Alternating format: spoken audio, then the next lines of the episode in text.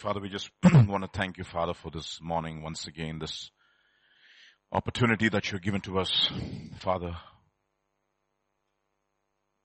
the fourth Sunday of the first month to come together. Lord, I pray this morning once again that you would speak to our hearts.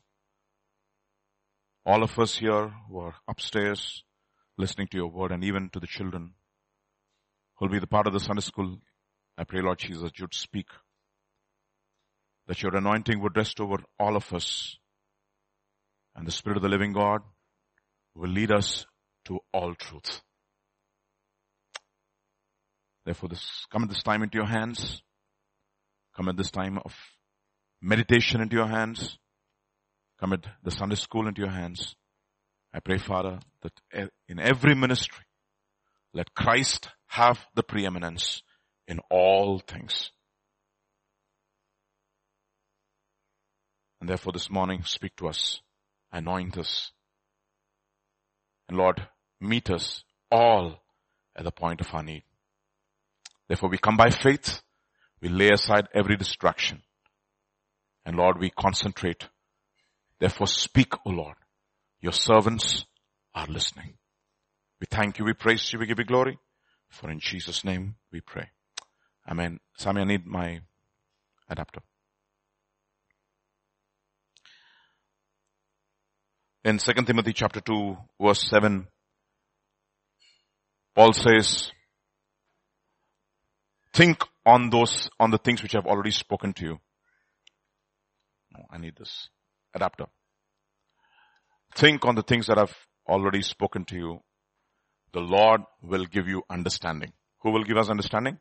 The Lord. The Lord will give us understanding. 2 Timothy chapter 2 verse 7. Very powerful verses. The Lord has to give us understanding. We need to ask God for the spirit of wisdom and revelation that we might know the hope to which we have been called. Thank you. So this morning, um, remember the promise that God has given us and in, in line with what we have heard over the days, let's, let's look at today's word. I've titled this is teaching us hopeless is nothing. Okay. There's nothing hopeless for God. Okay. There is hope. As long as we are alive, there is hope. If you uh, re- read through the uh, gospel accounts, um, especially the synoptic gospels, the Matthew, Mark, and Luke, if you see especially the gospel according to Mark chapter 5, you will see impossible situations the, the guy who's been possessed by demons, the demoniac as they call him at Gadara, at the Gadarenes, impossible situation. Absolutely hopeless case. Okay. I think one, somebody was saying, one man of God was saying, um, uh, this is essentially, uh, Saint Jude's prayer. It's called the, uh, the, the, the patron saint of the hopeless cases. So I was talking to Sister Elsa the other day and she was mentioning patron saint of the hopeless cases. Uh, and essentially, essentially what it is, hopeless cases, hopeless situation. Um, man who was in the tombs living all his life, I don't know how long, remarkably delivered by God. Lady who was suffering with an issue of blood, healed miraculously. Not not, Jesus didn't say my power has healed you. It says your faith has made you whole. Hopeless case. And then you have the, this little girl, hopeless situation, hopeless. Okay, that's essentially the promise that we, that we, that we uh, received, right? Uh, Joel chapter 2 verse 25. So I will restore the years. Okay. Everything is like absolutely desolate. Desolation. I mean, this pattern you will see in the entire Bible. Desolation, restoration, and judgment you'll see right from the beginning. Like yesterday, last time we heard, in the beginning was God created the heavens and the earth and the earth was without form and it was void and darkness was covering or on the, on the surface of the deep, the abyss. Okay. You, if you, if you look at the exact word, the abyss, you'll find, uh, actually in the gospel according to Luke, if I'm right, when, uh, this, the, this demoniac of Gadarene is mentioned, um, the, the, the, the demon spirits will come and say, uh, do you want us to send, do you want to send us to the abyss before our time? Remember? Remarkable. So, and then he says, God, God speaks, let there be light. And there was light. There was, this order which comes out of chaos. Desolation. And then there is restoration. And then there is, of course, judgment. So God will restore. He has promised us. And therefore we have to cling to His promise. I mean, I don't think we have ever as a church received this kind of a promise, almost a unilateral promise from God. Almost. I mean, of course, it's not that we should not be doing anything. He promised, and if you believe, if you believe, it is for you. It is for us, and it is for me. So, we understand the importance of prophetic vision. Where there is no revelation or a prophetic revelation, people cast off all restraint, meaning they will you lose all their focus. We need focus, especially in these last days. Where there is no prophetic vision, people perish. Okay. We cast away all our restraint. We, we do not use the resources that God has given us the way He is supposed, he, I mean, the, the, the, way we are supposed to use to, uh, use them. And then, what we, what happens is that we go nowhere. We perish. In the land of promise. So what, restoration for what? We understand this. Uh, First Peter chapter 4 verse 2 will say that we should no longer live the rest of the time in the flesh for the lusts of men, but for what? but for the will of God. See, that is, that is the purpose of restoration. Why? Because we have spent sufficient time. Okay. If you're a four year old, five year old, six year old, seven year old sitting over here, uncle, what life did I see? How much time did I waste? Sufficient time. Hmm. Okay. Sufficient time has been wasted. Okay. I did not even see anything. I didn't even, did not even enjoy anything in my life. Sufficient especially in this day and age, sufficient. Sufficiently you have spent. So, we don't want to live the rest of our life for the, for the uh, will of man, but for the will of God. So, we don't want to live the rest of the life without purpose. And we understand the purpose of the promise is to be made partakers of God's divine nature and escape the corruption that is in the world. So there's going to be a lot of pull to scatter our, of our, our concentration. Okay, let's not be distracted. Okay. Let us have that single-minded focus. One thing I do. What do I do? Forget those things which are behind and press on to the upward call of God in Christ Jesus. And take hold of that which Christ Jesus has taken hold of me. So this morning, we will look at one hopeless case again and see how restoration happens. Okay. Let's read a few verses from Mark's Gospel chapter 5 and verse 21 onwards. Now when Jesus had crossed over again to, uh, again by boat to the other side, a great multitude gathered to him and he was by the sea. And behold, one of the rulers of the synagogue came, Jairus by name. And when he saw him, he fell at his feet. And he begged him earnestly, saying, my little daughter lies at the point of death. Come, lay your hands on her that she may be healed and she will live. So Jesus went with him and a great multitude followed him and thronged him. While he was still speaking, some came from the ruler. This is, uh, this is an interlude. You remember the, uh, the lady who had an issue of blood? Um, she's healed and Jesus stops the crowd and says, who touched me, etc. And while he was still speaking to the woman, saying, Woman, your uh, daughter, your, your faith has made you whole. Go in peace. The restoration has happened in her life. And then while he's speaking to her, some people come from the ruler of the synagogue's house and say, your daughter is dead. Why trouble the teacher any further? As soon as Jesus has heard the word that was spoken, he said to the ruler of the synagogue, do not be afraid. Only believe. And he permitted no one to follow him except Peter, James and John the brother of James. Then he came to the house of the ruler of the synagogue and saw a tumult and those who wept and wailed loudly. There are professional mourners. Okay, you can hire them. Okay. They'll, they'll change their emotions so fast. From laughter to sorrow to laughter within seconds. When he came in, he said to them, why make this commotion and weep? The child is not dead, dead but sleeping. And they ridiculed him, ridiculed him, but when he had put them all outside, he took the father and the mother of the child and those who were with him and entered where the child was lying. That's Peter, James and John and the parents. Then he took the child by the hand and said to her, Talitha Kumi, which is translated, little girl, I say to you, arise.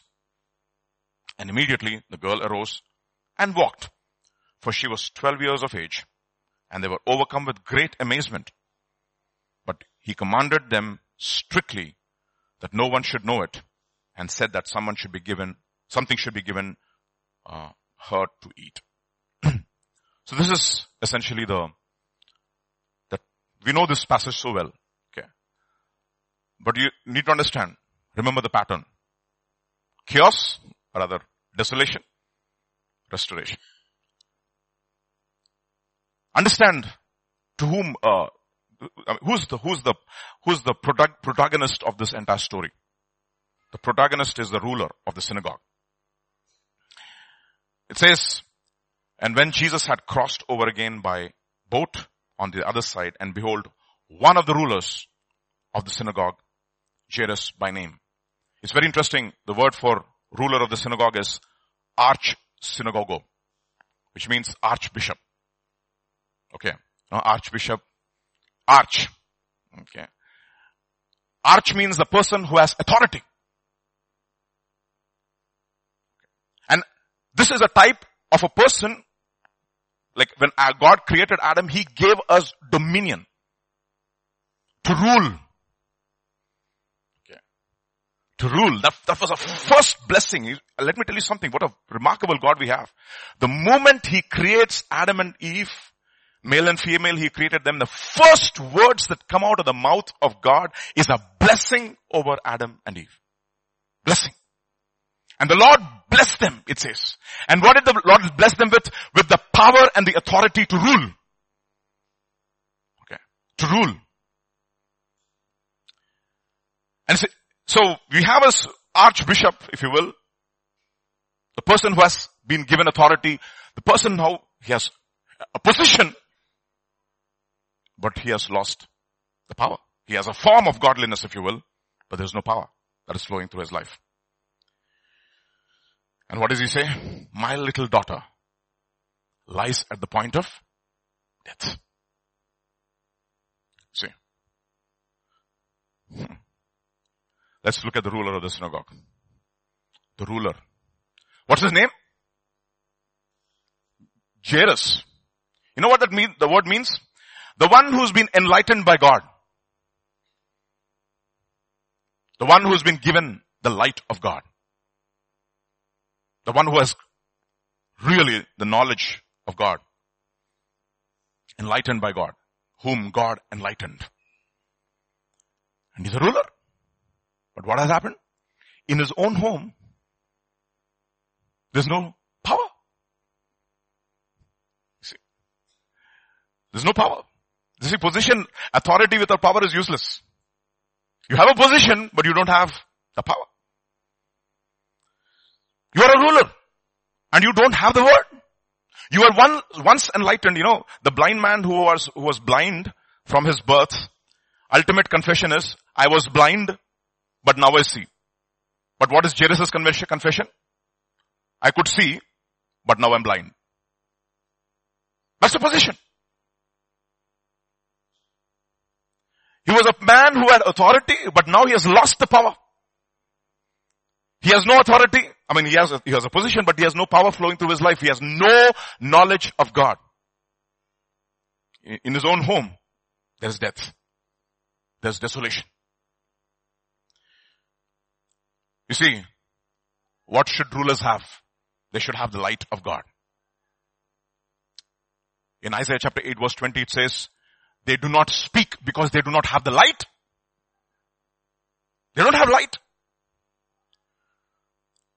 Look at what, look at the general situation of rulers, people who were rulers during the time of Jesus. Hmm? You know, you want to meet one of the rulers? One of the arches one of the archbishops, the cardinals, if you will. Hmm? There was a man of the Pharisees named Nicodemus, the ruler of the, what's his name? Ruler?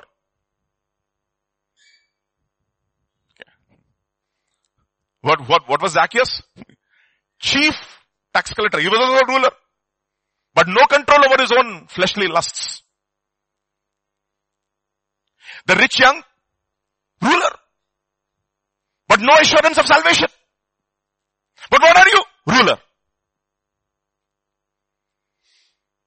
Look at what he says. Rabbi, we know that you are a teacher who has come from God and no one can do these signs except God is with him and Jesus cuts to, cuts to, cuts the chase and comes to the point and he says, unless you are born again, you cannot. If one is born of from above, you cannot see the kingdom of God. You cannot see the kingdom of God. You're, you're actually blind. You don't realize, ruler, that you're blind. You don't have the light of God. And it says, in him was light. And the light was the life of men. And the darkness did not. You know the word for comprehend actually? The darkness did not overpower it.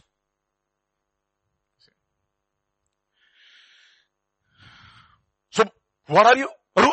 But you don't have the light. You don't have revelation. You do not have the light about the condition, the spiritual condition of your own home. John's Gospel chapter 3. Nicodemus said to him, how can a man be born when he is old? Can he enter a second time into his mother's womb and be born? And look at what Jesus says. How can these things be? And Jesus, you know, he ridicules him. He says, are you a ruler? Are you a teacher in Israel and you do not know this basic fundamental questions? Fundamentals you don't know. Can you imagine? A, pro, a math teacher who, who has absolutely no foundations and he's going to teach maths. What is he going to teach? It's amazing. What are you? You have a position, but you do not have the foundations which will build faith. And what do you have in your home is desolation. That is the reason why, if you were in one of the Saturday, Saturday teachings, Pastor was saying, you know what?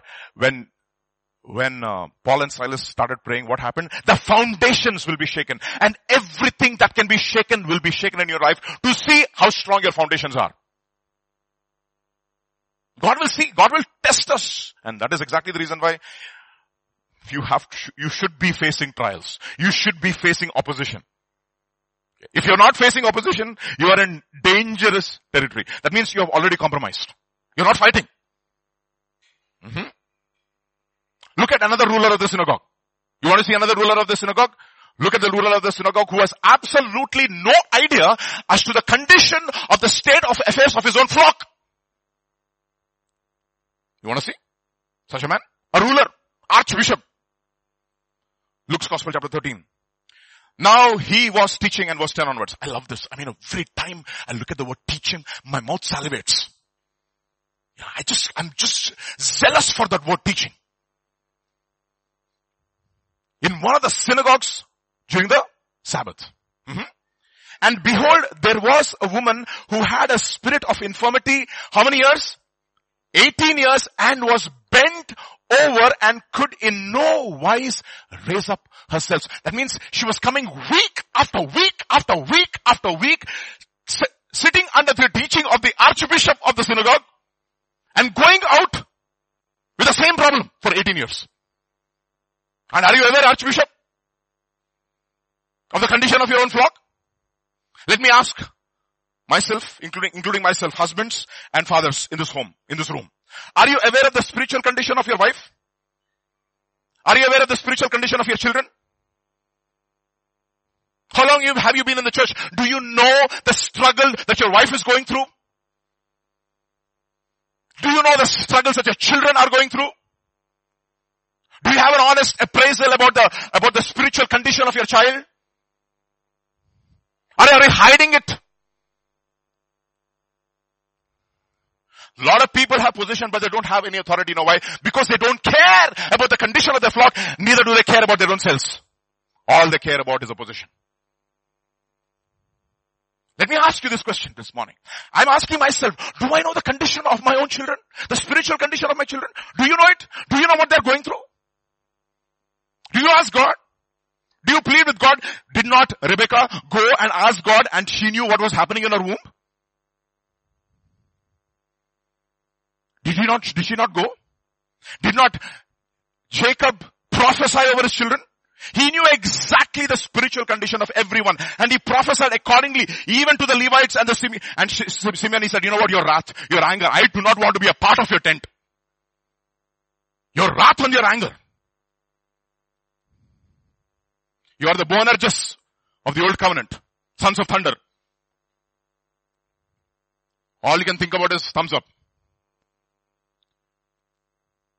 Spirit of infirmity for 18 years. There could be even in your own home. In your own home. Your wife could be struggling under the, under the yoke of your, whatever it is that you're putting her under. Including myself. We need to be really, really sure that we know the spiritual condition of the people whom God has placed us under, uh, uh, who has entrusted into our hands, especially our children. Because Jesus says, if you cause one of these little ones to stumble, it is better for you to have a milestone around your neck and drown. Commit suicide in other words. Understand that? And look at what happens. Jesus saw her.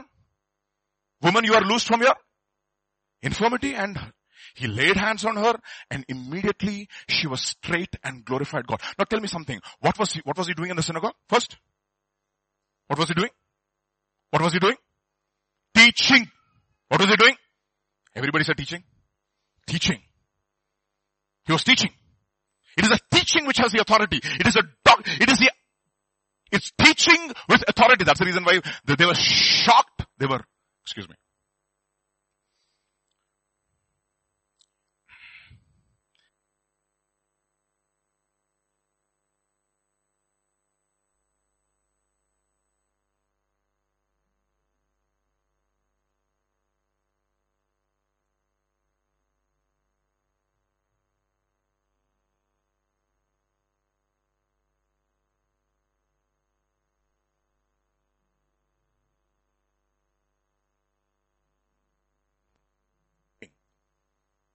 Just, just, just give me, so, Sammy, this is not working. Sir, uh, yeah, it's working now. Okay. See. and he laid hands on her and immediately, what happened to the ruler of the synagogue? Look at what he says. And the ruler of the synagogue answered with what? Ah, that's exactly what they have. All they have is what? Anger. You are under the bondage of anger and you keep your flock under the bondage of infirmity. Do you know the condition of your flock? Look at that. You know what? what? What is this? This is, you know what Jesus calls it? He calls it first class hypocrisy. First class hypocrisy. Ruler of the synagogue. Look at what he says. The, the, the Lord answered and said, hypocrite. Does not each one of you on Sabbath lose his ox? And donkey from the stall and lead it away to water it. So ought not this woman, look at this now. Look at how Jesus is qualifying this woman. Okay? Look at how Jesus is qualifying this woman. This woman, ah, everybody say that? Being, no, no, what, what is, how is he, how is he qualifying this woman? Being a daughter of Abraham. How can a daughter of Abraham be under the bondage of the devil? And you don't know it? No, is, is it, so what is, what does it mean? Okay, let me just try to explain this a little more, a little more for us, okay, to understand this. oh. Amplified says, but the Lord replied, you hypocrites play actors and pretenders. Okay, I like that. Now, how, what does it mean? What does it mean to be a daughter of Abraham? Look at what it says in Romans chapter 9. But it is not that the word of God has taken no effect, for they are not all Israel who are of Israel. Nor are they all children because they are the, of the seed of Abraham. But in Isaac your seed shall be called. This, that is those who are the children of the flesh, these are not the children of God, but those who are the children of the promise are counted as what? Okay, as the seed. So, Galatians chapter 3 verse 7 will say, therefore know that only those who are of the faith are what? Are the sons of Abraham. And what is Jesus calling, and what is Jesus calling her? She is also what? A daughter of Abraham. And that means what? She is a daughter of faith. She is a woman of faith. She is a woman of faith in your congregation. She is a woman of faith in your congregation, or she is a wife of faith in your home, or she is a daughter of faith in your home. And what is she? She is under the spirit of infirmity and you do not have a clue as to what, what she's going through. No, no idea. What are you? Ruler of the synagogue, archbishop. Resign your position and go, Baba. Understand that. So, you see, the word synagogue, right? Okay, it's used very interestingly in one of the epistle, epistle of James, the word synagogue. Look at what he says. This is addressed to all the rulers of the synagogue, including myself. Hmm? My brothers, do not hold the faith, this is James chapter 2 verse 1 onwards. My brothers, do not hold the faith of our Lord Jesus Christ, the Lord of glory, with partiality. Hmm? For if there should come to you, come into your, what? Uh, the word for assembly is what? What is it? In our, in our context? Synagogue. Okay. That's exactly the word, same word. For if there should come into your synagogue, okay, a man with gold rings in fine apparel, of course we don't allow gold rings or fine apparel, we don't, oh, but degrees, let, we can just change that to anything. Degrees, nice car, okay, fine apparel could be because nowadays you wear a car, you don't drive. Right? You wear a car, you wear an attitude. Okay. So, gold rings, fine apparel, and should also, and also should come a what? A poor man with what clothes? Filthy clothes. And you do not have the discernment who is of faith and who is not of faith. You don't have the discernment. Now think about it. In your own home. One child, very smart, intelligent, IIT topper. Very brilliant. You give him a mathematics problem, even as you're speaking the problem out, he gives you the solution. Okay?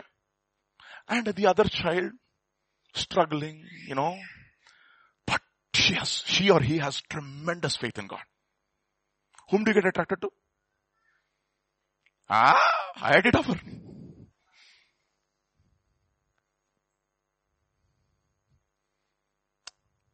That's what we do in India.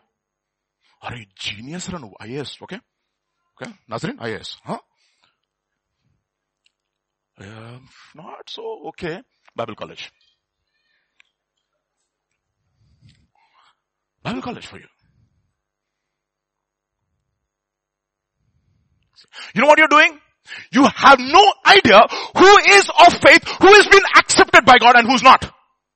You're like Isaac. Think about it, my dear brothers and sisters. How did Isaac start? Isaac started as a friend of the cross. He embraced the cross and he laid himself on the altar when Abraham was literally about to kill him and he laid himself, he tied himself on the altar and he said, Dad, kill me. I'm completely surrendered. A few years down the lane, his God has become his, sorry, his belly, belly has become his. Now what have, what, what are those people whose bellies have become their God? What are they now? They are the enemies of the cross. Can you imagine? You can start as a friend of the cross and now you can become the enemy of the cross by the end of your life. And what are you? Isaac. And what will you do? Esau. Esau, Esau, Esau. Please Esau. One last time. That mutton curry. See. In your own home, you have no idea. God has given you a position, Isaac, but you do not know whom should bless, whom you should bless, and you're willing to bless the person whom God has cursed already. When he said, Jacob I have loved and Esau I have hurted. Do you have authority? Do you have spiritual vision? Can you see, can you recognize faith? Can you be, resonate with faith? Can you? My dear brothers and sisters, in your house, in your home, do you know who is of faith? And who is of the flesh? Hmm? You pay attention to the one wearing the fine clothes. That's exactly what a lot of mothers do and fathers do. No, Hey, Baba, you, all the privileges in the home for the hardworking fellow, I mean for the intelligent fellow. What are you supposed to do? Go and clean the dishes. Anyways, you're good for nothing.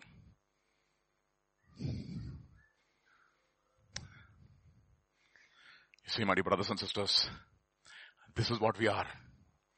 Truly. You know what God says? Look at what it says in next verse. I love the next verse. Listen, my beloved, has God not chosen the poor of this world to be what? Rich in faith. Who is she?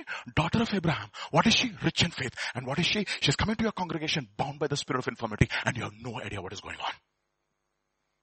That is the reason why when Jesus is standing at the, uh, at the offering bag, you know what it says? The Bible says, he was beholding those people who were putting offerings. The word for very, the word for be, beholding is very interesting in Greek. Theor, theoreo. Where he was theorizing. Uh-huh, okay. I know what is your bank account and how much you're giving. You're acting as if you're giving everything. I know. You know what? You're, uh, like, like pastor says, you know, what, what you're putting into the offering bag is chicken feed. Chicken feed. It doesn't even touch you and pinch you. My dear brothers, do you know the condition of your flock that God has given you? Zacchaeus, when Jesus comes to Zacchaeus home, he says, today salvation has come to this house because he is also what? A son of Abraham. And what is she? A daughter of Abraham. Do you know the condition of your flock? Do you know the condition of your flock? One of these, one of the very powerful verses in Proverbs chapter 27. Look at this and underline it in your Bible. Proverbs chapter 27 verse 23 onwards. Be diligent to know the state of your flocks. Okay. Uh, this, this is just not for shepherds. Okay. This is only for pastor, not for me. Okay. This is for everyone. Especially fathers and husbands. How many fathers and how many husbands over here? Raise your hands. How many to be husbands? Do you know the condition of your flock? Do you carefully attend diligently to the state of your flocks? Do you know?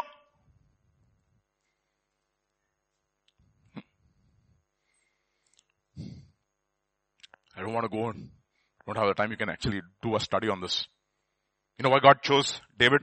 Psalm 78, he also chose David as servant and took him from the sheepfolds, from following the eaves that had young. He brought him to shepherd Jacob, his people, and Israel, his inheritance. So he shepherded them according to the integrity of his heart and guided them with the skillfulness of his hands. He knew exactly. You know something? Um, in my, in my school, I have different students, different, different categories of students. Some students I deliberately choose to teach. You know why? Not because I had to, I want to teach them. I want them to teach me. I have one student, okay. I have to tell him over and over and over and over again the same thing 2500 times. And every time I lose it on him and I bite my tongue. And I said, Lord, you know, I come, I, I, honestly, honestly, you know, if, if you look at my contemporaries, okay, I had two of my classmates, three of, three of my class, classmates, four classmates, four classmates. Oh, I know very sure. Hmm? One guy is a professor in McGill University. One guy is a professor in IIT Chennai.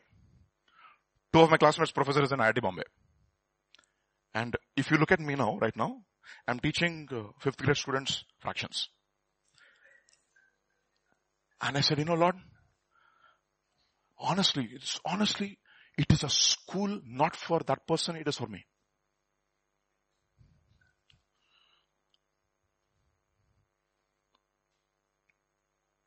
The challenge is to make him love math.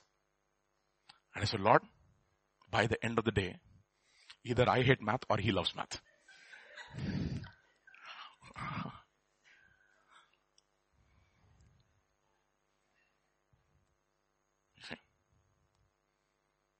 And what did he do? Skillfulness of his hands. You should see how I teach math nowadays. The ideas I get.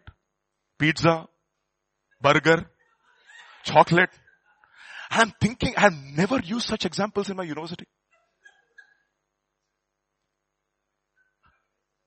I just speak in parables in my university and they understand it. Here I have to sit with them. They're not interested in parables. First of all, I have to cause interest.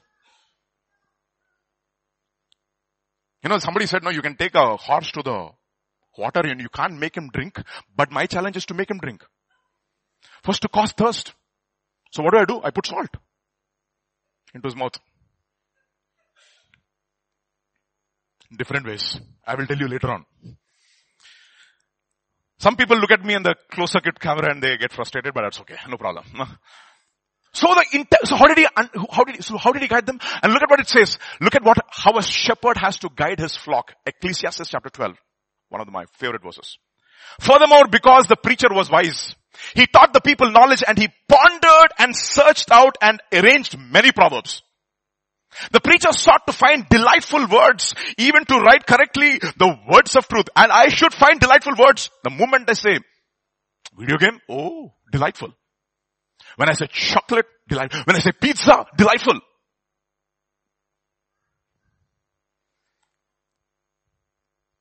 The words of the wise, look at what it says in words, uh, Ecclesiastes chapter 12 verse 11. The words of the wise are like prodding goads. And these collected sayings are, are, are like firmly fixed in the mind. You know something when I was, my, when I was, when I was uh, growing up, some teachers used to give, him, give me formulas, right? And that used to be like, firmly stuck in my mind. It will never go out. Like well driven nails. And they are given by what?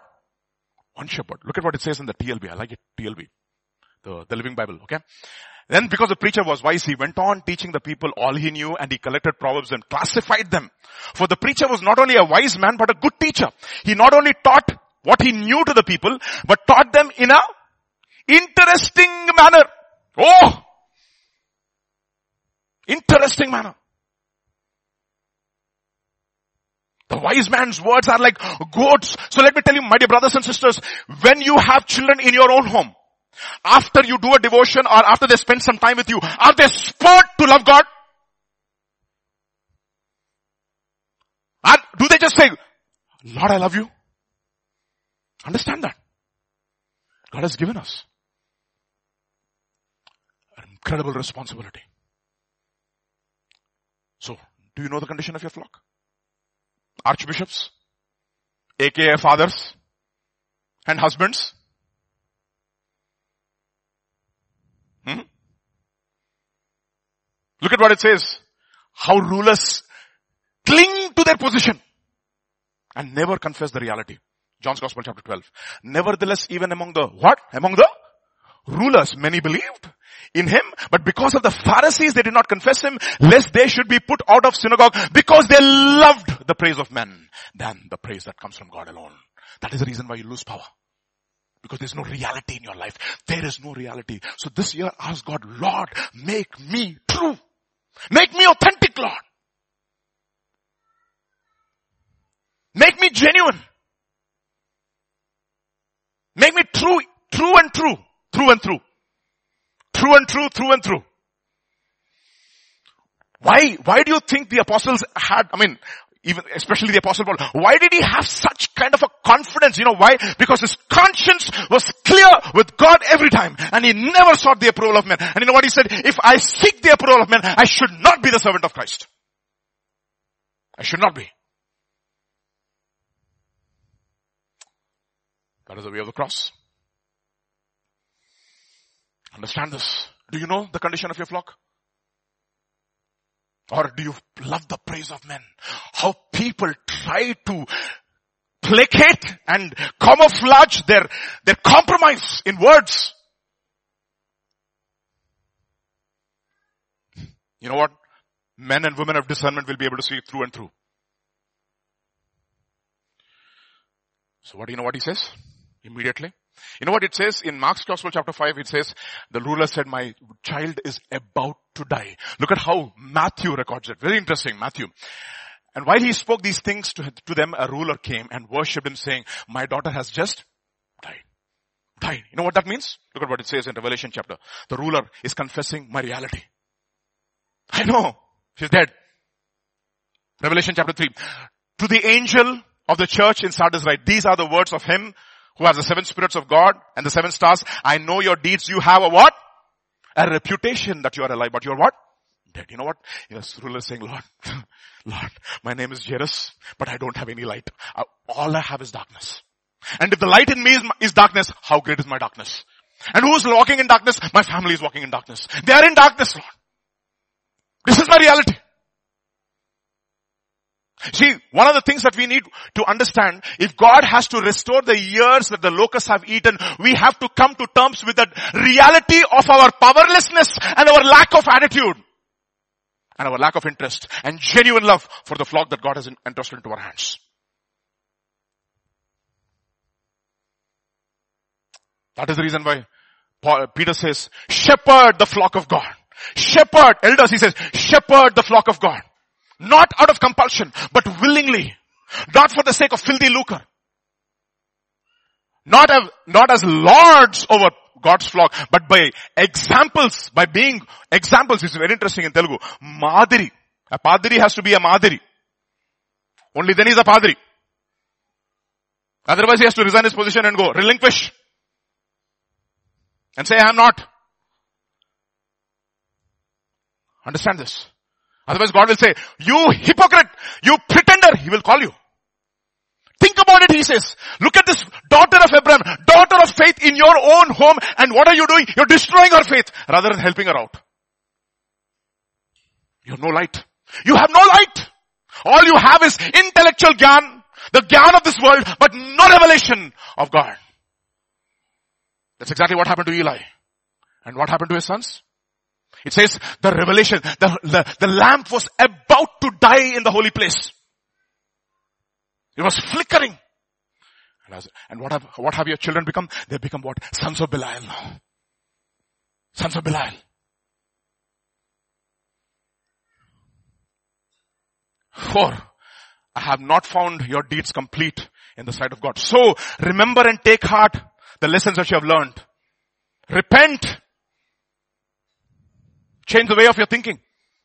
And then again, he goes on to say, strengthen the, those, those things which are about to die. Otherwise I will come quickly in an hour that you are not aware. So understand, come to your, come to terms with your reality this morning. Lord, say, Lord, I don't have any spiritual strength.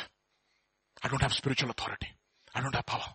All I have is a form, but no power, no authority.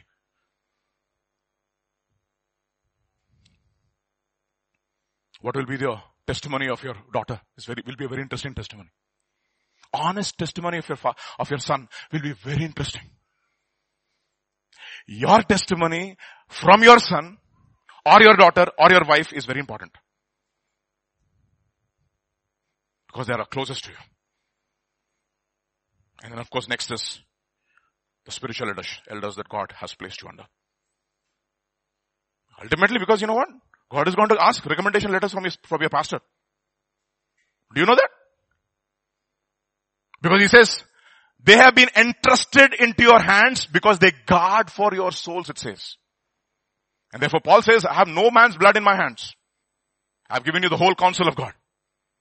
Whether you like me or you hate me.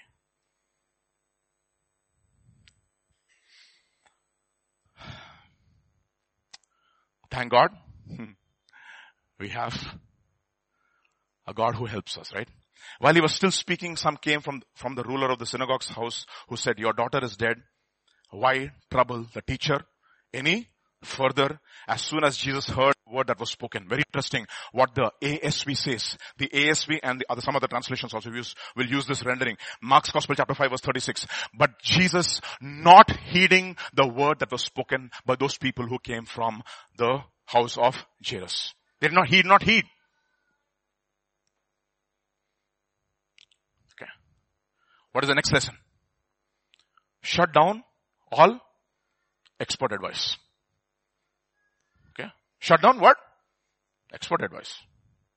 If you want the promise of God to come into your life, what is the use now? అంత అయిపోయిన తర్వాత ఇంకేంటి this a saying in Telugu చేతులు కాలు కాలిపోయిన తర్వాత okay if your hands have burnt already why what's the whole point uh, holding on to leaves which will, which will cure you. But let me tell you something. God creates what? Everything what? New.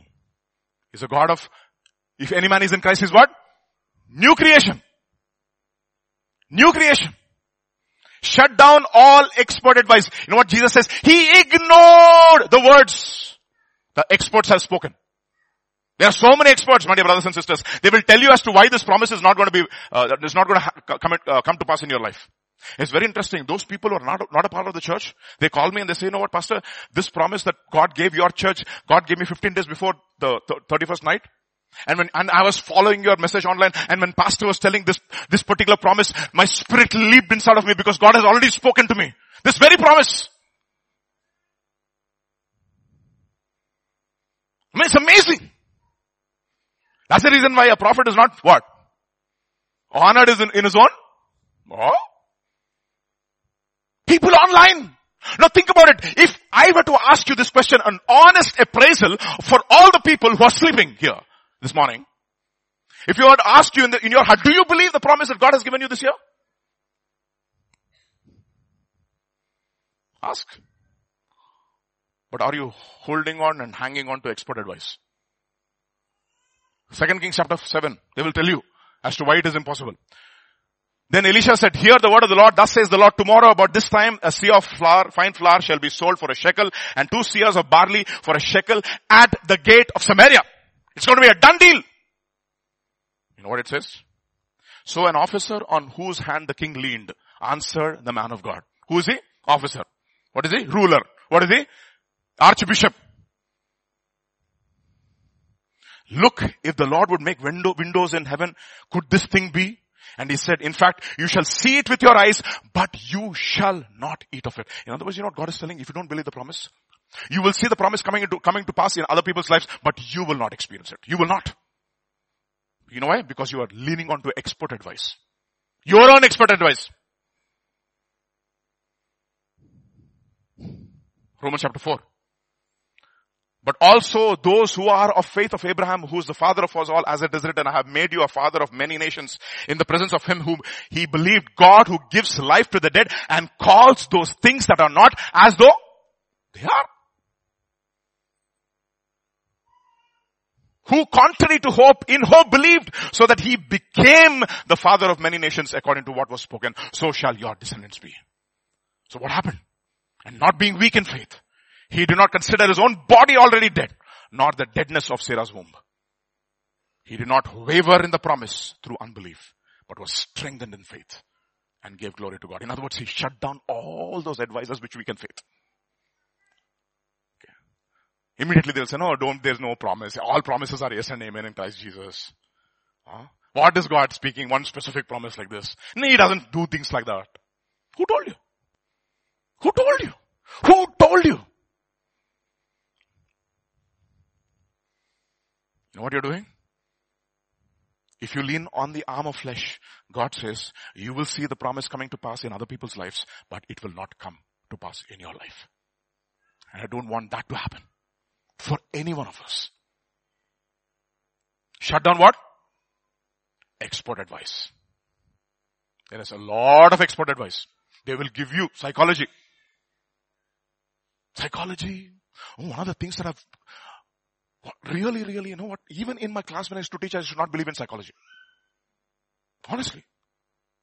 When I used to teach my class, I should not, I wouldn't, the, the attention span, all these nonsense I never should believe, believe in. Because you know what? If the class is interesting, if your people come prepared to the class, doesn't matter. The problem is you are not, you never come prepared to the class. It's all bouncer for you. Understand? There's no preparation. There's no eagerness. Eagerness. According to the faith, may it be done unto you. Just imagine, no? Somebody said, no? Two blind men came to Jesus and Jesus asked them, what do you want me to do for you? And you know what they said? Lord, please allow us to see. And you know what Jesus said? According to your faith, let's just imagine one guy said, you know what? I have faith, but maybe only one eye will come. So he will, he will have only one eye. And the other guy said, I believe both, both eyes will come. And he has what? Two eyes. So one fellow will say, you know what? He starts the church with one eye. The other fellow will start the church with two eyes. And they will start, constantly start fighting with each other. One of the things that you, you cannot see is unity among believers. I mean, that we should have unity apart from truth. Remember one man of God said, no? Uh, he was living in, uh, uh, he was, this, this guy was captured from an island. He was lost in that island. Years later was captured from the island. There were three huts in that, uh, so two huts in that island, apart from another hut. He said, what is the, ch- what is that place? He said, that is the church that I used to go. And he says, what is this one? This is the church which I now, now go. How many people in our congregation? Only one. Only one. Church of one eye. Church of two eyes. According to your faith, let it be done unto you today, this morning. You are experts. If you are an expert, you will go blind. You know why? That is the reason that the Pharisees, Pharisees said, are we blind also? He said, if you were blind, you would see. Now that you said you see, you can see, you are blind. All experts will go blind today. If you're an expert, join the bandwagon. I don't want to be an expert. I don't want to get these worldly ideas into my system. You know what? I've shut it down now. I've actually, you know what? Started reading the Bible more than any other book now. Even commentaries. And if I have to read something, I will ask pastor what to read now. He will say, read Derek Prince. I will read Derek Prince. I don't want to waste time on any other subject.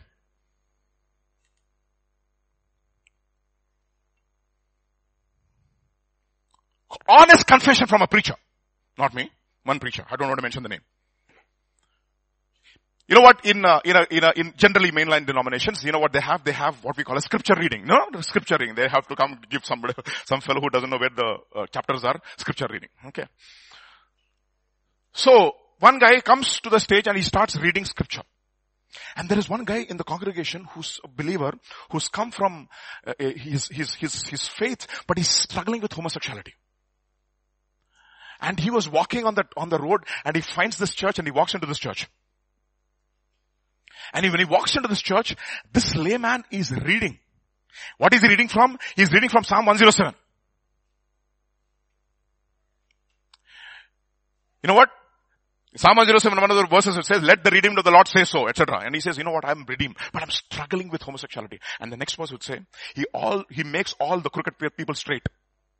And when the moment he hears the word straight, he says, hallelujah Lord! Hallelujah!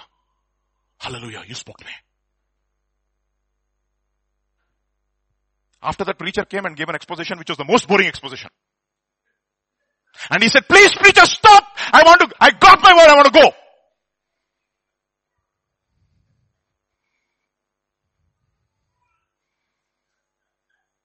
Struggling with homosexuality, one layman comes and reads, all crooked people will be made straight. That's it. He was struggling with homosexuality, now he's made straight. He believes the word, the anointing hits him, and he, he's, he's been delivered from the spirit of homosexuality, and one guy comes and pours cold water on his deliverance. And gives him expert advice. Please, please, please, shut it down. This year. Shut it down. Be indignant and be jealous about the promises of God in your life. You know what? The kingdom of God suffers what? and violence and the violent take them by force. You know, this week, you know, many of us were ill. Why? I was getting fever. No, slight fever. I was getting upset about it. I said, I'm going to fight it. I'm not going to give fever an inch in my body. Two, two in the morning, two in the morning I get up and I said, not, no fever in, into my body. I fight that fever. I will not allow it to come into my body. Experts will give you. They will give you the variant. And they will give you an analysis, the DNA samples. And they will get, write you a paper, which is good for nothing in eternity. All the papers will burn. You know that? All the papers will burn. Because, because, because, because, you know why? Not because papers are bad. We have a new heaven and a new earth. What do we have? New heaven and a new earth. Newton's laws will not be there in that earth. I, think. Okay. So all your Newton's laws and your Einstein's theory of relativity, everything is gone out of the window. String theory, papers, MIT, Harvard, UC Berkeley, huh? What is that? Other, other university, Yale, Pale, everything.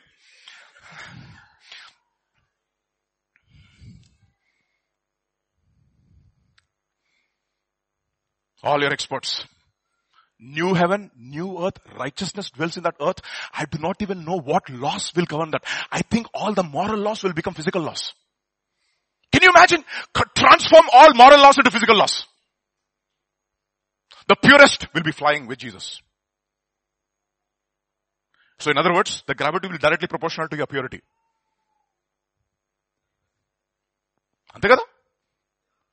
Your gravity is directly proportional to your purity. Less pure, earth will attack you. Boom!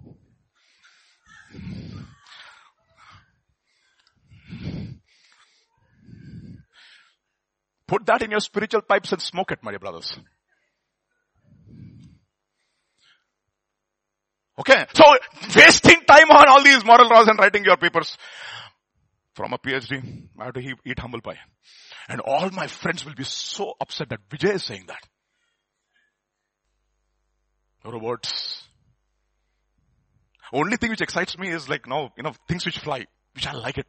Because you know why? Law of the spirit of life in Christ Jesus has set me free from the law of sin and death. I want to fly.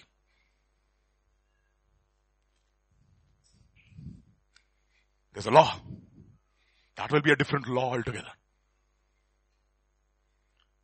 So shut down expert advice, my dear brothers, and close your ears when people are coming and giving you expert, expert advice. Sorry. Ah, uh, I don't know. I don't know. So if I avoid you, know that you're an expert.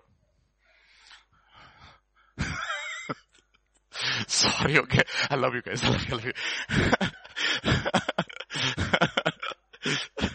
oh, because everybody has an opinion, Baba. Oh, everybody's an expert. Hmm? Then, third lesson. God is not troubled by your repeated coming. Third lesson. What is that? What is that? What is that? Why to trouble? The expert will say, why to trouble the teacher anymore? This is hopeless situation. God is not troubled. God is not troubled. That is faith. You know what? 18 years that woman came. Maybe this, maybe this year, maybe this, this Sunday, maybe God is gonna heal me. Maybe this Sunday God is gonna heal me. I'm a woman of faith. I cannot live like this. I, I know that I'm a child of Abraham. I cannot experience this life of defeat, defeated over and over and over and over. Lord touch me, Lord touch me, Lord touch me, Lord touch me. 18 years going back to the synagogue. How many of you will go back to the synagogue for 18 years?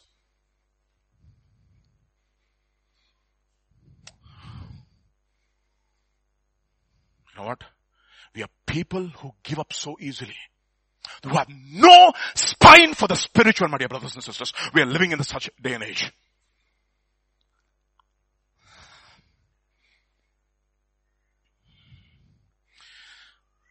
God is not troubled by your repeated coming. Look, look at one man who is, actually it's a hopeless situation. He also, he, God said, I'm not going to hear you. Yeah, exactly. Look at his words. Second Samuel chapter 12. Then the servant said to him, what is this that you have done? You fasted and wept for the child while he was alive? But when the child was di- died, you arose and ate food and he said, while the child was alive, I fasted and wept for I said, who can tell? That is the reason why, who can tell what God can do? Who can say of his love for you? In the mighty name of Jesus, you have the what? The victory. In the name of Jesus. In the name. So don't quit. Don't quit. God is not troubled by your repeated coming.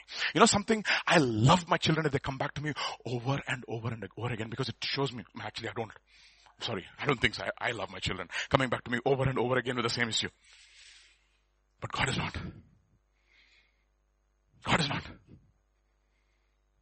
Even that is the reason why he says, even a mother can forget her suckling baby, but I know I have loved with you what?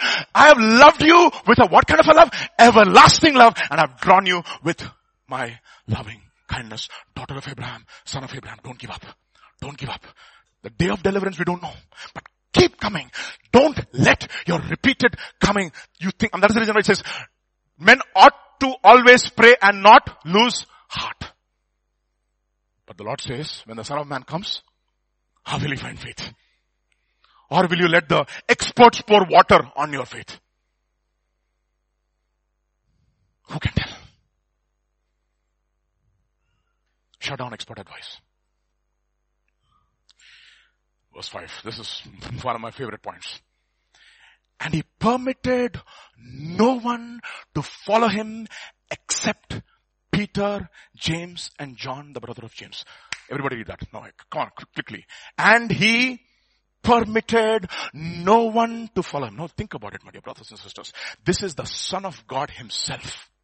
And he's absolutely careful who is going to be a part of his inner circle.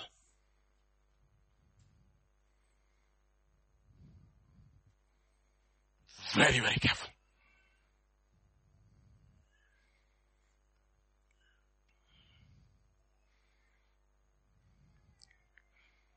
Understand?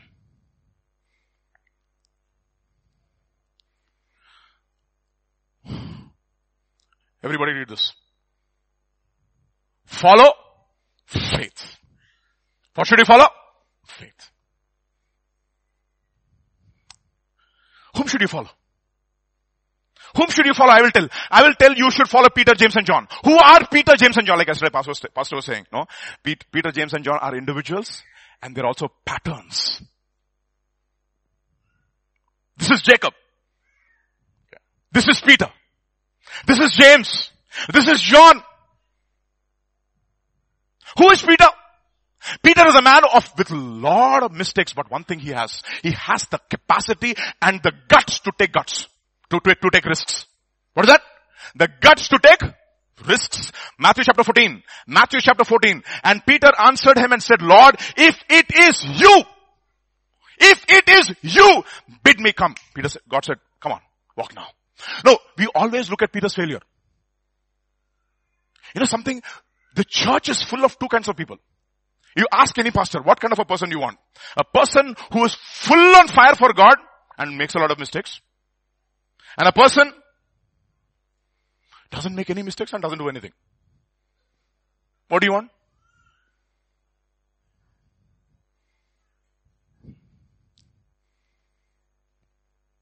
And what will they do? They will write thesis on how other people have made mistakes and publish papers.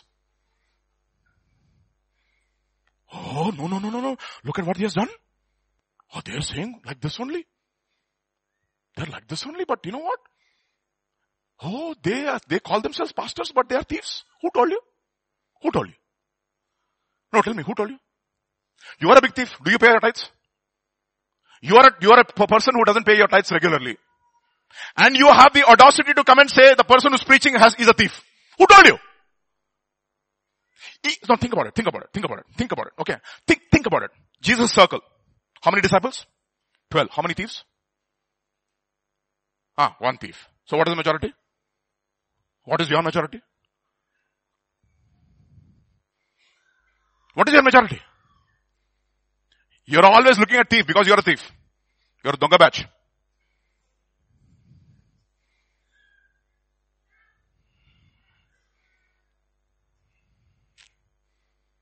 I'm telling you, my dear brothers and sisters, you have critics who do nothing. And they will say, we should not be like this. They will say, what should I be like? What should I be like then? Like you?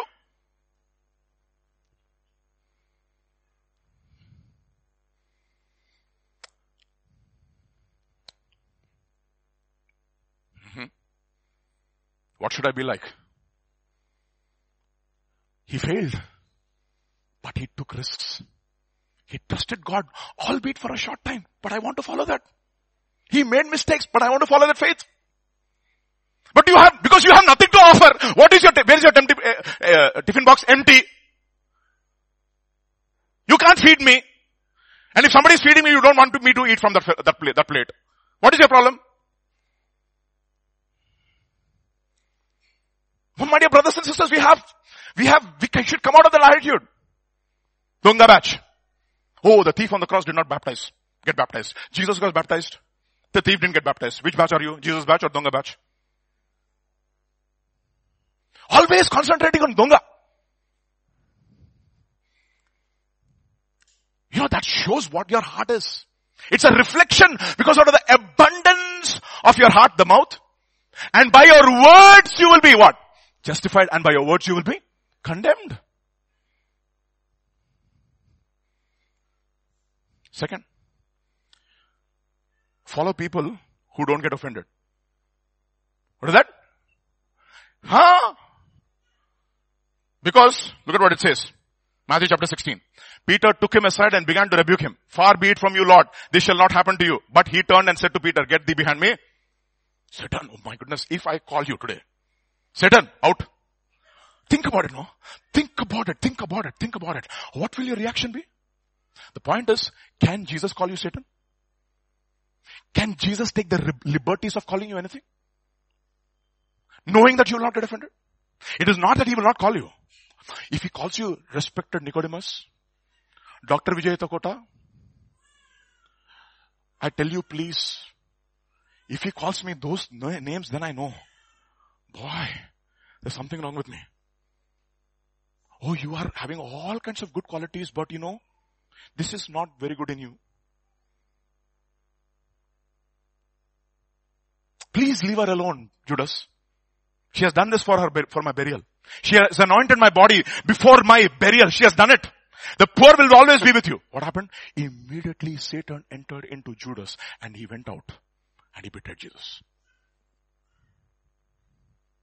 Follow those people who don't get offended. Follow those people. Huh? In other words, there is transparency. You know what? People can say anything. You have a thick skin. What do you, what do you have? You do not know what they said to me today. And you delve on it for the rest of your life. Finished. Gone. Move on with God, my dear brothers and sisters. Move on. Move on. You know what you should say? You should be like, you should be like Peter. Hmm?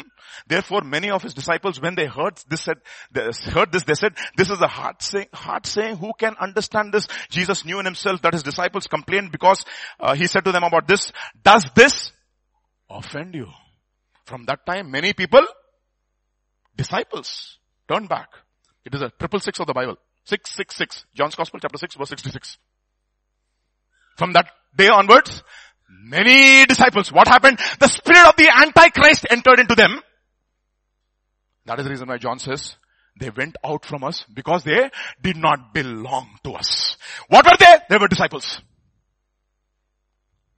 That is the reason why in every church you have four kinds of people. You have Alexander the coppersmith, kind of people. Alexander the coppersmith. The beginning is waste, ending is waste. They always resist the word. What are they? They always resist the word. Second, you have the mark kind of a people. The beginning is very, very good. Oh, sorry. Their beginning is not very good, but their ending is okay. They get offended because of the word, but they come back. And there's Demas. The beginning was fantastic. Hmm. End was messed up. And then there is Luke. You know what it says? Only Luke is with me. Only Luke is with me. Everybody has forsaken me. What are you? Do you get offended? Follow faith. So this year, if the promise has to become a reality in your life, get rid of offense, my dear brothers. Follow those people who don't get offended. Follow those people who are transparent. Follow those people who are willing to take risks with God and who are willing to face embarrassment and who are willing to fail and who are willing to accept that they have failed. Peter, James, and John. Who's James and John? I like them. I like them very much. You know what they are, what they are called? Simon, Mark's, Mark's Gospel chapter 3 verse 16. Simon to whom he gave the name Peter, James the son of Zebedee and John the brother of James to whom he gave the name Boanerges. Okay. Which comes from actually the Aramaic word, son of Wrath. Sons of wrath. The word is used in the context of Nebuchadnezzar. Remember Nebuchadnezzar? He was full of indignation. What, what was he indignation for? What indignant about? Because you do not bow to me and bow to the idol. So send them into the fire. And after that, they were saved. He's also indignant now. If anybody says one word against the God of Shadrach, Meshach, and Abednego, their house is what? The man is full of action only. Full of zeal. He has got zeal for God. That is the reason why in the gospel according to John, John, John records when Jesus goes into the house and he cleanses the temple of all the people who are selling merchandise, it says the disciples remembered what? The zeal for the God's house consumed him. Look at what it says. Mark's Gospel chapter 9. Look at the zeal of John. The zeal of John. Now John answered him saying, teacher, we saw someone who does not follow us casting out demons. Stop him! Stop him, stop him! He should be following you. Hmm? Numbers chapter. Do you see a parallel in the Old Testament? Numbers chapter 11. And a young man ran and told Moses and said, Eldad and Mildad are prophesying in the camp. So Joshua, the son of Nun, Moses' assistant, one of the choice men answered and said, Moses, my Lord, forbid him. Stop him. And Moses said to him, are you zealous for my sake? Are you zealous? You know what? Follow people who have zeal. What do they have? Zeal. Follow people who are willing to take risks for God and not afraid to fail. Follow people who don't get offended. Follow people who have zeal.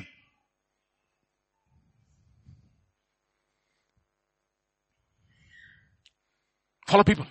In other words, they are zealous, zealous for the purposes of God and for the interest of the God, of God and for the interest of the master. What are they zealous for? Their interest for the purposes of God and for the interest of the master. Look at what it says in Proverbs chapter 27 verse 18. One of my favorite verses of late. I the more I read it, the more I get excited. Proverbs chapter 27 verse 18. Look at what it says. Everybody, let's read it now, okay? He who tends the fig tree will eat its fruit and he who faithfully protects and cares for his will be what? Honored. Do you protect for a master? You know what? They protect the name for the master. They protect the interests of the master. They are absolutely zealous for the name of the master. They might be, their zeal might be misplaced, but they have zeal.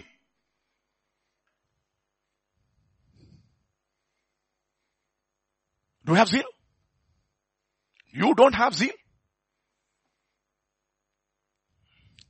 And only people who have zeal, you know what God can do? He can entrust souls into their hands. Because you know why? Because they will protect the interests of the master. And what is the interest of the master? Souls of men. What is the interest of the master? Souls of men. You know what God does, Jesus does to John? You know what he does? John's Gospel chapter 19. When Jesus therefore saw his mother and the disciple whom he loved standing by, he said to his mother, woman, behold your son. Then he said to the disciple, behold your mother. And from that day onwards, that disciple took him. You know what? John, I'm entrusting a precious soul into your hand. I trust you. I trust you with a soul. You know why? Because all the wealth of this world cannot be compared with what? One soul. That's all.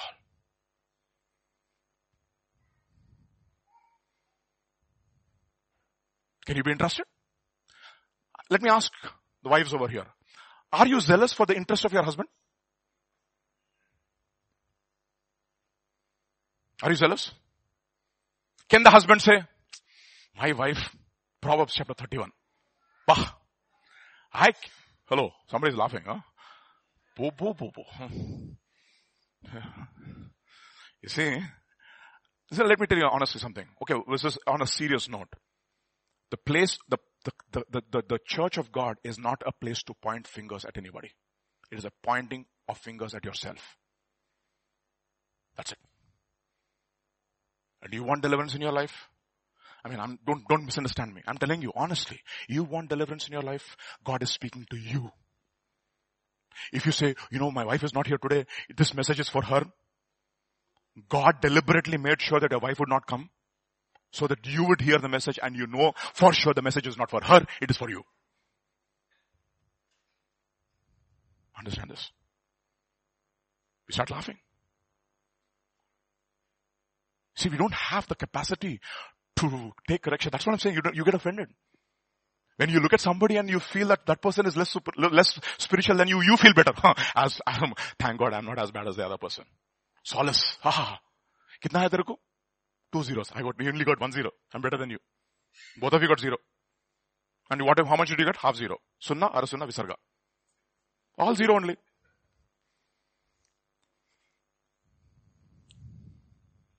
What is the comparison between zeros, Baba?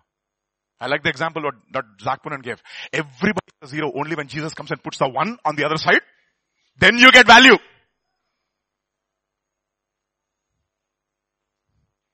And if you point fingers, Jesus will let you be a zero. You are Herod. What does Herod mean?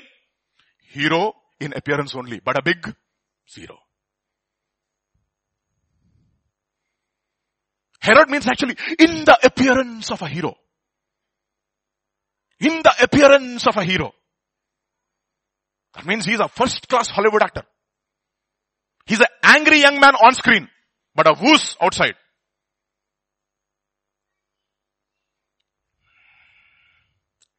Understand this? Revelation chapter 1. Look at what it says. I, John, both your brother and companion in the tribulation and kingdom and patience of Jesus Christ was on the island that is called Patmos for the word of God and for the testimony of Jesus Christ. I was in the spirit on the Lord's day. I was in the spirit. I did not give up. I did not give up. I thought my life is over. But what is the whole point of Lord loving you and serving you when everybody has rejected me and you have put me in this, in this island, nobody to fellowship, nobody to talk to. You know what he said? Even on the day of the Lord, on the island of Patmos, I will be in the spirit worshiping God. You know what God says?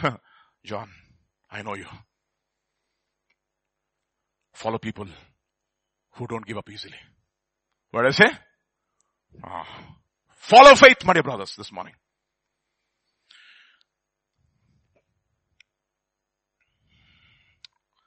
Mark's Gospel chapter 5. He came to the house of the ruler of the synagogue and saw a tumult and those who wept and wailed loudly. When he came in, he said to them, why make this commotion and weep? The child is not dead, but sleeping. Very interesting how Matthew renders the same passage. Look at this, okay?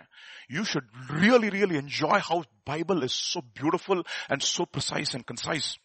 Matthew chapter 9. When Jesus came into the ruler's house and he saw the flute players and the noisy crowd wailing, he said to them, what? Make room. Get out. Out, out, out, out. Make room here. Make room, make room, make room. What does it make room means?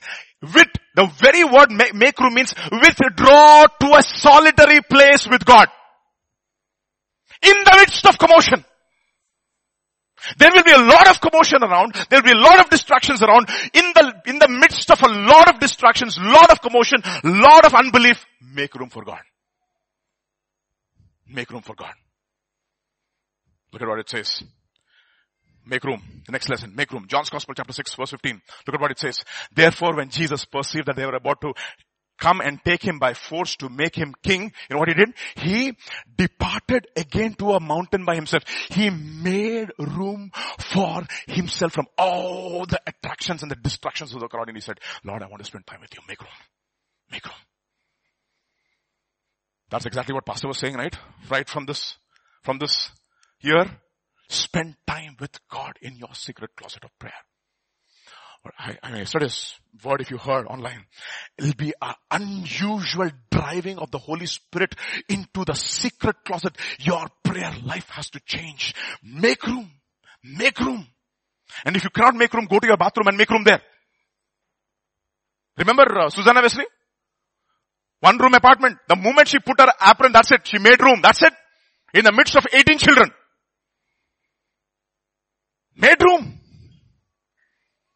Oh, I'm so busy. How, you're king. How, how many of you kings over here with a lot of administration responsibilities? Anybody? Nobody? Bah. Hmm? I want to show you a king, tremendous administration responsibilities. You know what he does? Very easy to remember this verse. Psalm 119, 164. 9 plus 2, 11. 1 plus 6 plus 4, 11. Okay? Look at what it says. Seven times a day I praise you. What are you? King. The whole weight of the kingdom is on my shoulders. But what do I do? Seven times. I make room for God. Oh, my dear brothers and sisters, I'm telling you, no, a lot of people are super busy. They're busy than God. This year, say, Lord, I want to make room because you promised Lord. You promised Lord. This is a tremendous promise and I don't want to, I don't want this promise to pass me by. I want to make room. Make room. Daniel chapter 6. Now when Daniel knew that the writing was signed, he went home and in his upper room with his windows open toward heaven. Who is this? The IAS officer, numero uno of Babylon. Numero uno. Everybody has to come to Daniel for, for solutions to the problems. Financial, administrative, spiritual also.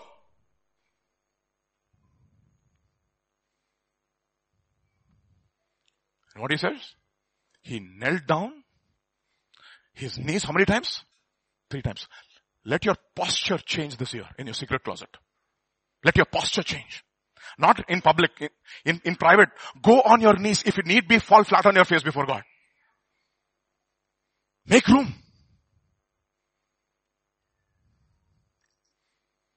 Look at what it says. He, knees three times, prayed and gave thanks before his God as was his custom since what days? Since holidays. Make room. Make room for God this year. Midst of commotion. Midst of all these people who are asking for your attention, say, Lord, I don't want to work. I want to rest in you. I want to spend time with you. And you know something? God will begin to speak into your spirit man. Where? Spirit man. That is where actual revelation comes. Let me tell you something. You have the outer, outer courts. Right? Outer courts. Then you have what? The holy place. In the holy place you have the shewbread, you have the altar of incense and you have the, the golden lampstand with the anointing oil and the only light in the holy place is the golden lampstand which is shedding the light on the life of Christ with the shewbread and once you have submitted your will to God and once you have transformed your mind by the renewing of the, by the, by renewing your mind by the word of God, you start praying and you know what happens? Your prayer will rise like incense. But that is still where? In the holy place. In the most holy place. Who goes into the most holy place? Priest who is supposed to meet God where? Between the mercy seat on the throne. There's a king on the throne who's going to speak. And if you want to hear God speak, where should you go? Not the most holy place. It is in the most holy place. And you know who goes there? Only the kings and the priests. And we are all kings and priests. We are all.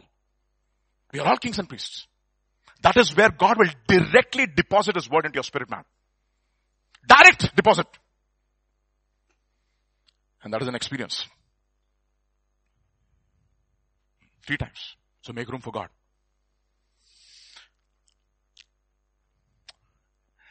And they ridiculed him, but when he put them all outside. What is that? He put them all outside. Make room. Next stage. Cast out all the mockers. Cast out all the mockers. You want the promise of God to come to pass into your life? Cast out all the mockers. Who are the mockers? These are the people of the flesh. These are, this is Ishmael in your life. Galatians chapter 4 verse 13. Now we brethren as Isaac was are children of what? Promise. What are we? Children of Promise. What is the promise for us? I will restore. But as he who was born according to the flesh then persecuted him who was born according to the spirit, even so is now. There'll be a lot of Ishmaels. Nevertheless, what says? Nevertheless, what says? What does the scripture say? Who saying? Scripture saying. Who said it actually? Cast out the bond woman and his, and his son? Ah, look at what it says. Genesis chapter 21. And the child grew and was weaned and Abraham made a great feast on the same day that Isaac was weaned. And Sarah saw that the son of Hagar, the Egyptians, whom she had born to Abraham, scoffing. Therefore she said to Abraham, cast out the bondwoman. Who said it? Sarah said it.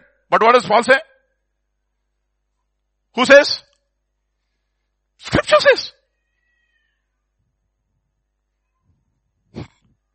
And scripture can't be broken. Cast out all those people who are mockers. You know why it says, Bible says in the last days who will come? Scoffers will come walking according to their own lusts and saying, where is the promise? Where is the promise? Everything is the same. The troubles are only increasing. Nothing has changed in your life. You know something? The kingdom of God is like that. That the farmer who plants a seed and he slept, it says in Mark's Gospel chapter 4. He plants a seed and he slept. And after he woke up, suddenly, after a while, you know what he saw? He saw the root, he saw the, the, the, the flower, and he saw the grain, and he said, when did this happen? Wait, in God's appointed time, it will come to pass. That is the reason why Bible says, blessed is the man that walks not in the counsel of the ungodly, nor stands in the seat of sinners, nor sits in the seat of the scornful, but his delight. Cast out. Change. Throw away all the mockers from your life. Then he took the child, Matthew chapter 5, Mark chapter 5 verse 41.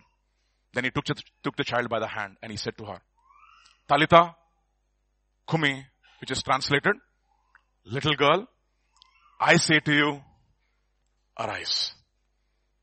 He took the child by the hand and said to her, and what did he say? I say to, I say to you, arise. If Jesus says, what do we do? What do we do? We also say along with him. What do we do? We also say along with him. Confess along with Jesus. Confess. Confess along with Jesus.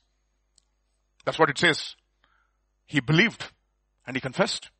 Who believed and he confessed? Abraham. Romans chapter 4. Now it is not written for his sake alone that it was imputed to him, but also for us it shall be imputed to us who believe in him, who raised up Jesus our Lord from the dead, who was delivered up for, for, because of our offenses and was raised again for our justification. Therefore he says he is called the apostle and the high priest of our confession. And he said, Lord, speak into your situation. I say, Lord, let it arise. Confess along with Jesus. The miracle is simple. Very straightforward miracle. And it is restored. The next part is very difficult. Mark's Gospel chapter 5, verse 42 onwards. Immediately the girl arose and walked, for she was 12 years of age. And they were overcome with great amazement. That's exactly what happens. The moment you see new life, you know what happens? People will be overcome and astonished. Look at Vijay, how he was and what he has become. Look at this man, how he was and what he has become. Look at Saul, how he was a persecutor of the church, now the preacher of the gospel and defender of the church.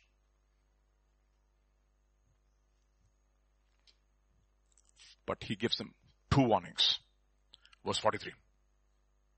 But he commanded them strictly that no one should know and said that something should be given her to eat. Last one. Read that everybody. Guard and nourish. Guard and nourish. Guard and nourish because what are you now? Little girl. What are you? Little girl. What should, what should little children be done? For two little children, you have to protect them. Protect them. Okay? Protect them. Second Thessalonians chapter 3, verse 1 onwards. Finally, brothers, Pray for us that the word of the Lord may run swiftly and be glorified just as it was with you. That we may be delivered from unreasonable and wicked men for not everyone has what? Faith. And then goes on to say, but the Lord is faithful who will establish you and guard you from the evil one. And we have this confidence in the Lord concerning you, both that you do and will do the things we command you. Now may the Lord direct your hearts into the love of God and into the patience of Christ. That is the reason why let continuously keep praying. Lord, lead me not into temptation, but deliver me from the power of the evil one. Guard me, Lord. Guard me. First thing, guard. Second thing what? Nourish. What does nourishment mean? John's Gospel chapter 5. John's Gospel chapter 5 verse 14 onwards. Afterwards Jesus found him in the temple and said to him, see you have been made well, sin what? No more. In other words, you have to be taught as to how to overcome sin so that you will not be destroyed. The promises of God will not be destroyed in your life because you have not been guarded and been taught. John's Gospel chapter 11. It says, now when Lazarus had said these, uh, when he said uh, these things, he cried with a loud voice, Lazarus come forth. And when he, and, and he who had died came out bound hand and foot with graven clothes and his face was, uh, was, was wrapped with a cloth. Jesus said to him, lose him and let him go. What does this mean? You have to be nourished in the word of God. You have to be taught how to overcome sin. Romans chapter 8, 6 will say, do you not know, verse 16 onwards, do you not know that to whom you present yourselves slaves to obey, you are that one slaves whom you obey, whether of sin leading to death or of obedience leading to righteousness. And then he says, but God be thanked, though you were once slaves of sin, yet you obeyed from the heart that form of doctrine. That is the reason why you know what Jesus says, my food is to do the will of my father. My food is to do the will of my father. Let him go. Nourish him. Nourish, nourish, nourish what God has started in your life. Protect what God has started in your life. Protect nourish, protect, nourish. That is the reason why he says in 1 Peter chapter 2, he says, like newborn babes, crave the pure milk of the word of God so, so, that you may grow in your salvation. And then he says in 1 Corinthians, 1 Corinthians chapter 3, he says, I do not want to just feed you with milk. I want to feed you with what? Also meat so that you can grow up in your salvation and grow up in righteousness. God and nourish what God has started so that when the promises of God come into your life, you know what happens? You'll be able to sustain them. And you have the character to sustain what God has started. So impossible is what? Nothing. Hopeless is? Nothing. But there's eight steps. First, accept your reality. We looked at that. That's exactly what Jairus said. Lord, my name is Jairus, but there is no life in my life. There's no light. I do not have revelation. I have lost touch. Second, shut down all expert advice. Shut down all expert advice. All the advice which will pour water on your faith, shut it down. Third, understand God is not troubled by your repeated coming. Don't give up. God is not troubled by your repeated coming. He loves it when you keep coming to Him over and over and over and over again. Third, follow those people who have faith. Follow those people who have faith. That is the reason why Paul says, you have followed me. You have followed my doctrine. You have followed my life. You have followed my persecutions. You have followed me. And he says, yes, all those who seek to God, live godly lives in Christ Jesus will suffer persecution. But you followed me, Timothy. You followed me carefully right from the beginning. Follow faith. Follow faith. That is the reason why uh, Paul says, follow me even as I follow Christ. Follow those people who have faith. Make room for God regularly in your life. Depart regularly for God. Take time off. Shut down everything and spend time with God. One on one, one on one, because God will speak to us because it is just not for pastors and teachers, it is for everybody God's, God speaks to. Sixth one, cast out all the mockers from your life. Don't listen to them. There'll be a lot of mockers. There'll be Ishmaels right in your house. Just give them some time. They'll show that, they'll show the true colors. Within 13 years, we'll know what Ishmael is and who Ishmael is. Seventh one, confess along with Jesus. That is the reason why Paul says, I believe and therefore I speak. Therefore you also speak after you believe. And finally, guard and nourish what God has started in your life. Guard and nourish. Guard and nourish. That resurrected life has to be guarded and nourished. That promise that God has given us has to be guarded and nourished. Has to be guarded and nourished. And this morning, this morning, even as we are here in the house of the Lord, impossible is nothing, hopeless is nothing. Hopeless is nothing. Hopeless cases brings God more glory. But one thing, shut down all expert advice. Let me tell you something. This is something you should consciously have to do. And throw out all the mockers, including the mocker in you. And he will bring it to pass. He will bring it to pass. Let's all stand up in the presence of the Lord this morning. 22nd, 23rd day today.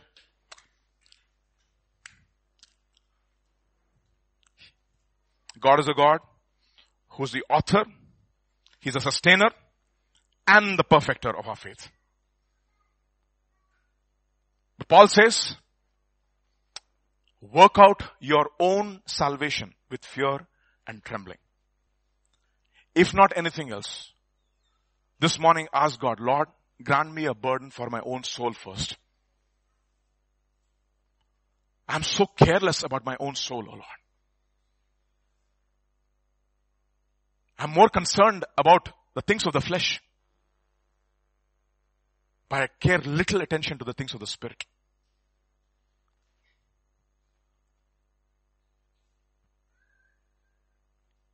Eighteen years. That woman with the issue, with the spirit of infirmity, but she never gave up coming to church. She was better than the other woman. She had 12 years, the issue of blood. She had six more years of torture she had to bear. But she did not give up. She was a woman of faith. And she said, Lord, I know I don't trouble you with my repeated coming. I don't trouble you, Lord. In fact, you enjoy my repeated coming. You like it when I come to you over and over again because through my repeated coming, I'm telling I'm serious.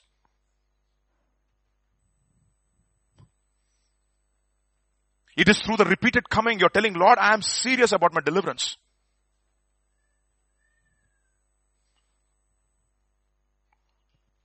Lord, I pray, Father, for those sisters and brothers who have given up. They may not have a spirit of infirmity in their bodies, but they have a spirit of infirmity in their mind. And not one year, two years, not even 18 years, for 30 years, 40 years, carrying it in their minds and their hearts.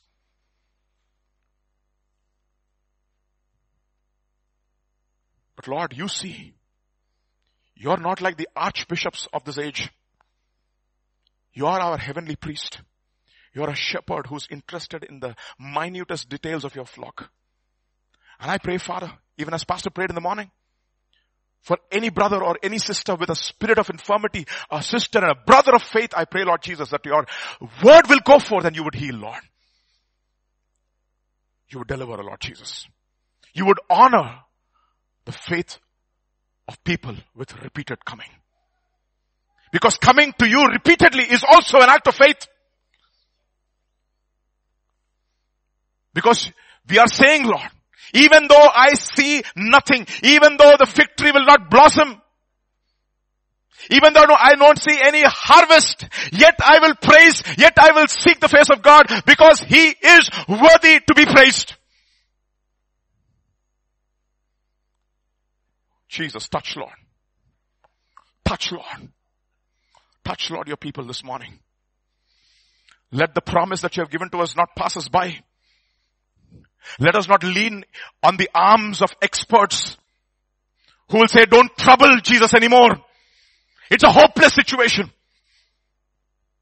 But Lord, you are repeatedly telling us through every situation, hopeless, impossible is nothing. Lord, your word says the foolishness of God is wiser than men and the weakness of God is stronger than man's strength. Touch, Lord. Touch your people. Father, we want to grab this promise that you have given to us with both of our hands, oh Lord. And we want this promise that you have given to us to come to reality in our lives. Let faith arise. Let faith arise in the hearts of your people for those men and women, O Lord Jesus, this morning, especially men who have no idea as to the condition of the spiritual condition of the flocks that you have entrusted into their hands, I pray that you would open their eyes, O Lord. That you would open the eyes of their heart to see the reality of their spiritual depravity. All they have is intellectual knowledge but no power. They have no authority, O Lord. And the souls that have been entrusted to their hands have been suffering. But Lord, I pray that you would open, that you would find Jairus, Lord, whom, those people whom you have enlightened in the beginning once, who would say, Lord, there's death in my life. There's death in my family. Can you restore my authority?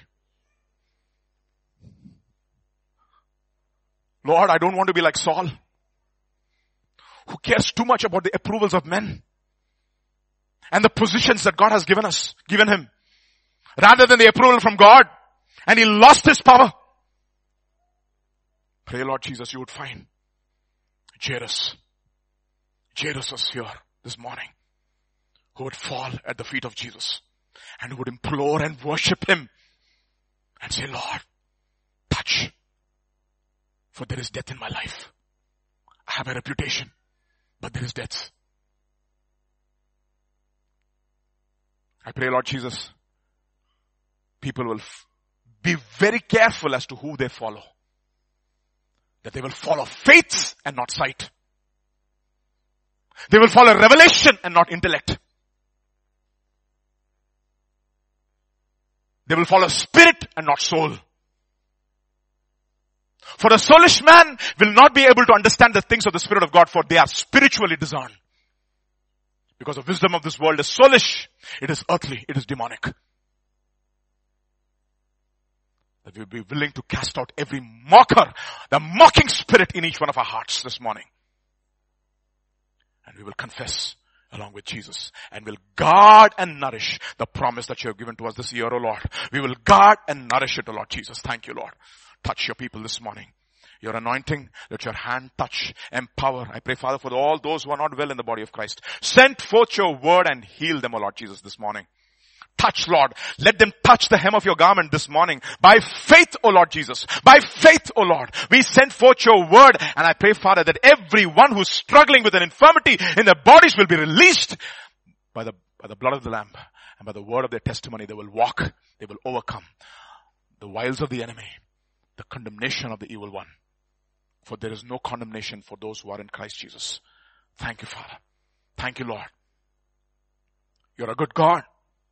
What an awesome God we have who visits us with such a tremendous promise. The Kairos moment, I believe, for our church, O oh Lord. And I pray, Lord, none of us will miss it, O oh Lord. That we will grab it with both of our hands. And we will not look at to our circumstances and not look to our own lives and in our own hearts for resources because we have nothing, O oh Lord. There is nothing good in our flesh, O Lord.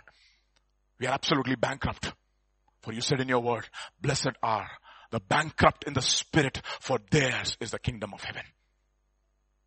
Thank you, Father.